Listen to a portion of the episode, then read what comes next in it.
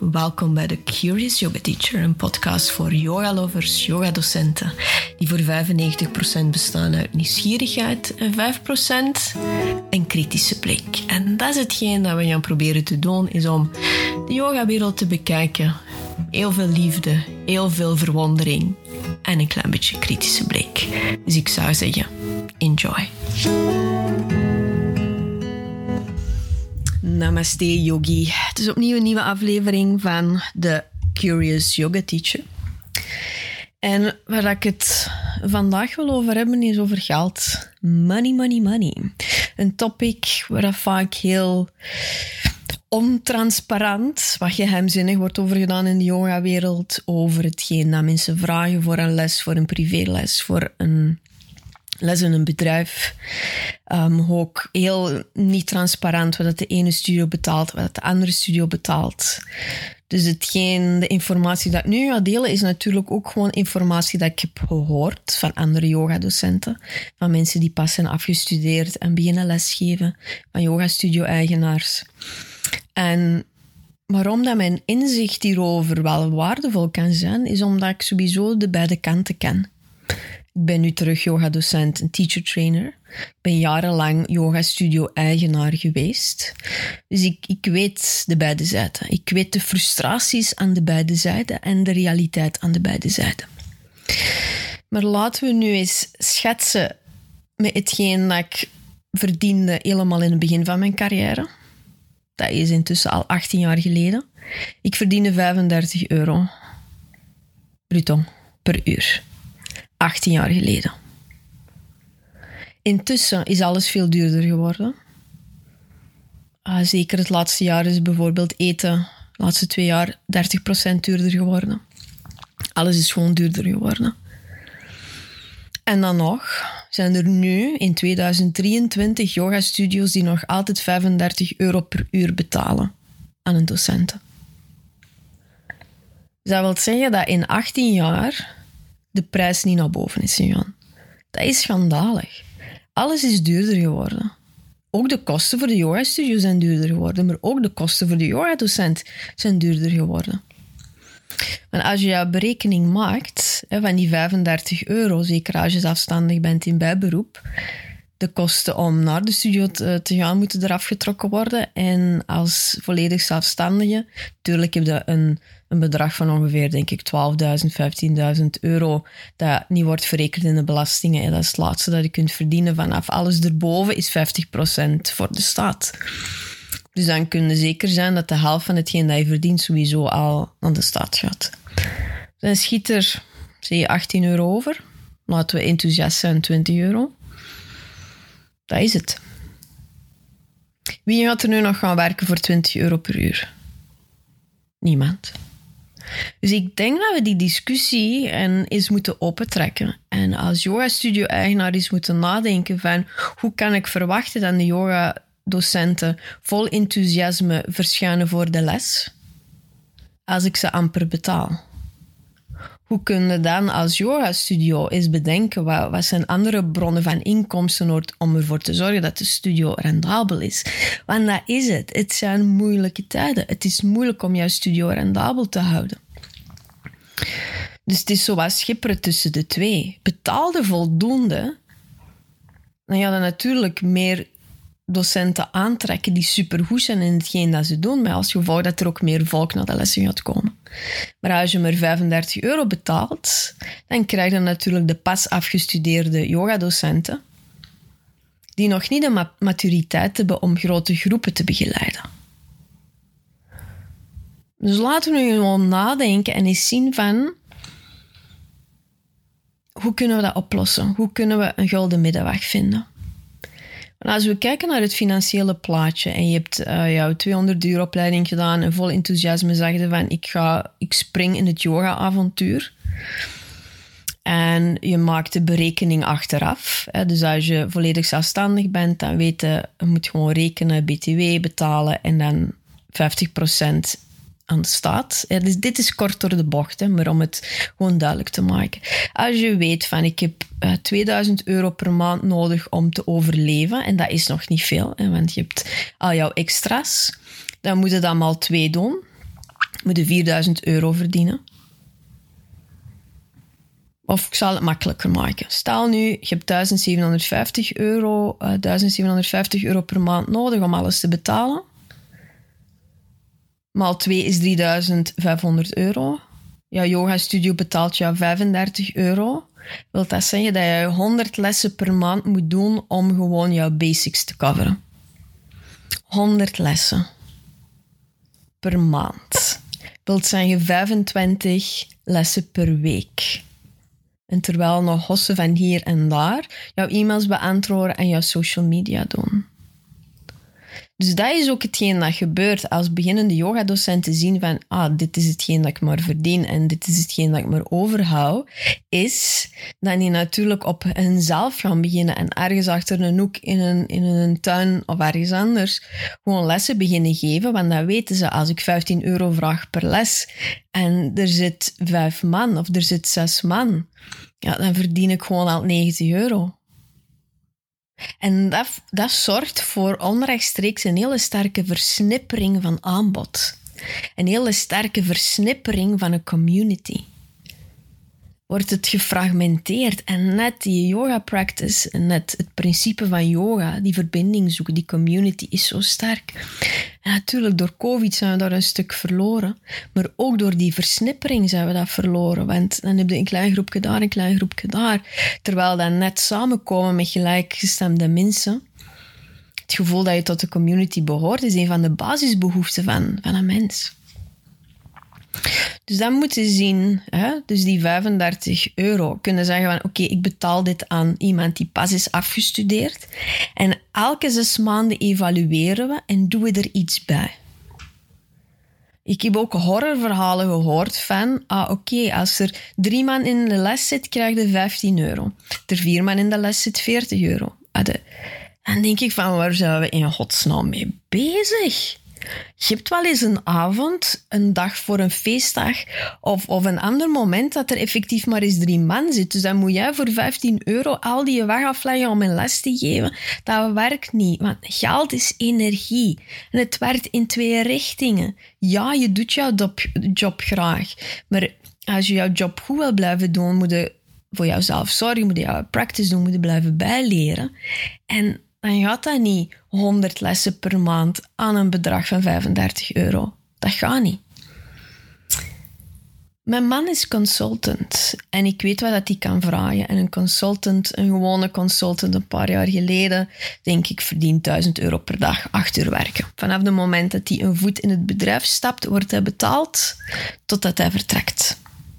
duizend euro. Hij doet dat eens maal twintig, is twintigduizend. Waarom worden yogadocenten niet betaald vanaf het moment dat ze de studio binnenstappen? In een gym is dat makkelijk, hè? In een gym loopt je binnen, vijf minuten voordat de les start. Je geeft jouw les, je ruimt een beetje op. En tien minuten later stap je gezellig de gym terug uit. En dat is het. Dus dan betaalde per uur, want en je verliest een kwartier.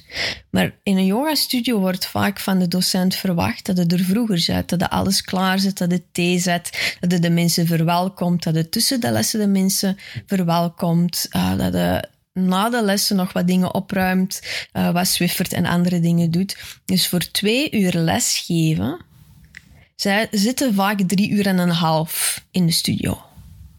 En de mensen willen nog een babbeltje doen. En dat doen we met heel veel plezier. Dus wat als we nu eens nadenken van... Oké, okay, ik, ik kan het bedrag per uur niet naar boven brengen. Maar ik betaal mijn docent voor de tijd dat ze er is. Voor drie en een half uur. Wat denkt ze daarvan? En dan, dan mag de eisen stellen. Dan mag de zeggen van... Oh, het moet proper zijn en ik wil dat het op tijd komt. Wat er nu gebeurt is dat yogadocenten... kwartier voordat de les start gewoon binnenkomen gewaaid, één kaarsje aansteken, huppla, en dan na de les rap, rap, rap weg. Wat dat logisch is. Want je wordt er niet voor betaald. Je wordt alleen betaald voor die momenten. Dus als we dat misschien eens veranderen. Val de prijzen naar boven. vijftig euro is het minimum. vijftig euro is het minimum. He, ik kan altijd zeggen, van, je bent pas afgestudeerd. Oké, okay, starten met vijfendertig na zes maanden. En, en dan hoger. En nog, nog hoger. Oké, okay, laat dit even bezinken. Want op die manier wordt het gewoon Mission Impossible om als yogadocent te overleven in België. Ah, dat rekent jou drieduizend vijfhonderd euro of jou vierduizend euro dat je verdient. Ja, dan moet je eens nadenken van wat als ik les geef in bedrijven. Bedrijven kunnen honderdvijftig tot tweehonderd euro factureren per uur. Als je er drie van hebt, dan zit je al aan, aan zeshonderd per week. Doe dat maar vier. Oh, ik kan niet goed rekenen, is tweeduizend vierhonderd. Je zit aan meer dan de helft van hetgeen dat je wilt verdienen. Een aantal privélessen erbij. En dan een aantal lessen in de studio. Dus je moet als yogadocent ook heel goed nadenken van... hoe wil ik het aanpakken, waar wil ik me op focussen? Of zeker dat eerste jaar, start in bijberoep. Zie wat dat het is. Durf onderhandelen met yogastudio's. Yogastudio's, betaal jouw docenten genoeg. Want dat is de enigste reden dat je kwaliteit gaat kunnen bieden. Dan dat ze niet achter, hun, achter jouw hoek, want dat is hetgeen dat heel vaak gebeurt... Je wordt niet goed betaald als yoga-docent, dus je denkt van, ik ga mezelf beginnen achter de hoek, geven ze les. Ze trekken mensen weg uit jouw studio. Niet slecht bedoeld, want ze willen geld verdienen. Dus wat als je die yoga-docenten voldoende betaalt, om op die manier jouw yoga-community te laten groeien? Dat er meer geld binnenkomt om alles te betalen. En de workshops ook succesvoller zijn. Laat die docenten dan ook workshops geven. Dus het... het is gewoon alle twee in jullie voordeel als je les blijft geven in de yogastudio, maar als de yogastudio meer betaalt. Dus het gaat elkaar helpen. Want waar zijn die hele grote yogastudio's van vroeger? Die kleppers die een uurrooster hadden van tien tot vijftien lessen op een dag. Dat is niet meer. Puur omdat dat, dat het een, bijna een berekening is geworden van... hoeveel kost uh, de verzekering, hoeveel kost het water, hoeveel kost de verwarming, um, hot yoga. Ik weet niet of er nog veel hot yoga wordt gegeven na, na eh, hetgeen dat het allemaal kost. Dus ja, lessen worden verminderd en we worden gefocust naar heel veel volk in bepaalde lessen om dat niet op te leveren. Dus het wordt op een bepaald moment een hele financiële berekening en daar willen we Daar moeten we mee bezig zijn. Maar dat mag niet de main focus worden. Dus het is ook zo van, laten we geld zien als energie. En als je iemand voldoende energie geeft, gaat die persoon ook die energie teruggeven. Wil dat zeggen dat de prijzen van yogastudio's naar boven gaan moeten? Yep. De prijzen van de abonnementen, de prijzen van de losse lessen... Je gaat ze iets duurder moeten maken, want alles is dertig procent duurder geworden. Je gaat daardoor een heel stuk van de demografie van Vlaanderen missen. Ja. Maar dan heb ik een andere oplossing. Ja, ik wil niet zomaar dingen naar buiten smetten en geen oplossing geven. Wat als je communitylessen organiseert, waar beginnende yogadocenten kunnen starten, kunnen oefenen. En je vraagt een symbolisch bedrag van twee euro. Voor mensen die het, die het financieel een moeilijk hebben. Of elke week één gratis les. Dat je op die manier toch voelt van... Ah, oké, okay, we, willen, we willen iets aanbieden. We willen de docenten helpen. Of het is vijf euro of iets anders. En een stuk vanuit het goed doel en een stuk vanuit de uh, yoga-docent. Ik weet het niet. Dat je op die manier toch ziet van... En dat kun je organiseren op die momenten... dat de studio toch leeg is. Want heb je de vloerverwarming, dan blijft de verwarming gewoon aan. Ik wil just saying. Dus een aantal kosten blijven verder lopen. Eens nadenken over samenwerkingen. Misschien wilde een ander verdienmodel. En wilde een verdienmodel van zestig veertig. Um, ik weet het niet. Ik, ik ben gewoon aan het nadenken van... hoe kunnen we ervoor zorgen... dat yogadocenten... een job kunnen blijven doen, zonder dat ze moeten hasselen, zonder dat ze moeten beginnen nadenken van, oh, waar, waar kan ik mijn geld halen? Dat, die, die versnippering is enorm. Oké. Okay. Hopelijk heb ik wat dingen wakker gemaakt. Hopelijk heb je wat nagedacht over hetgeen dat je verdient.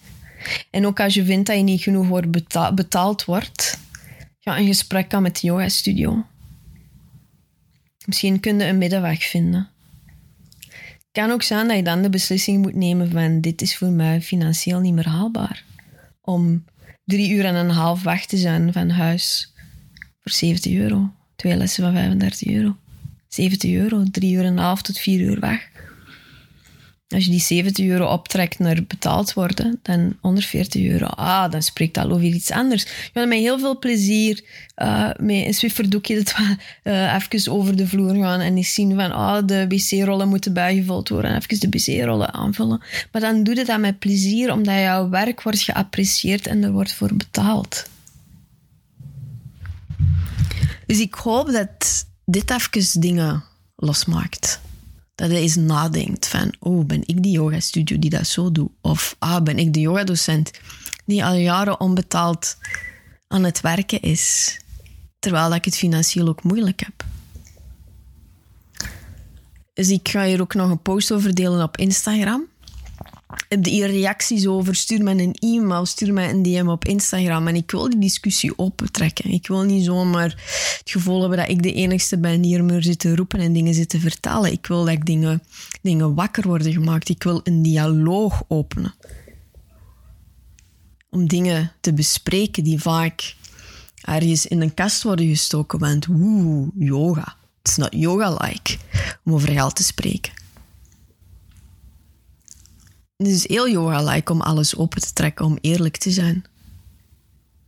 Oké, okay. See you next time. Bye-bye.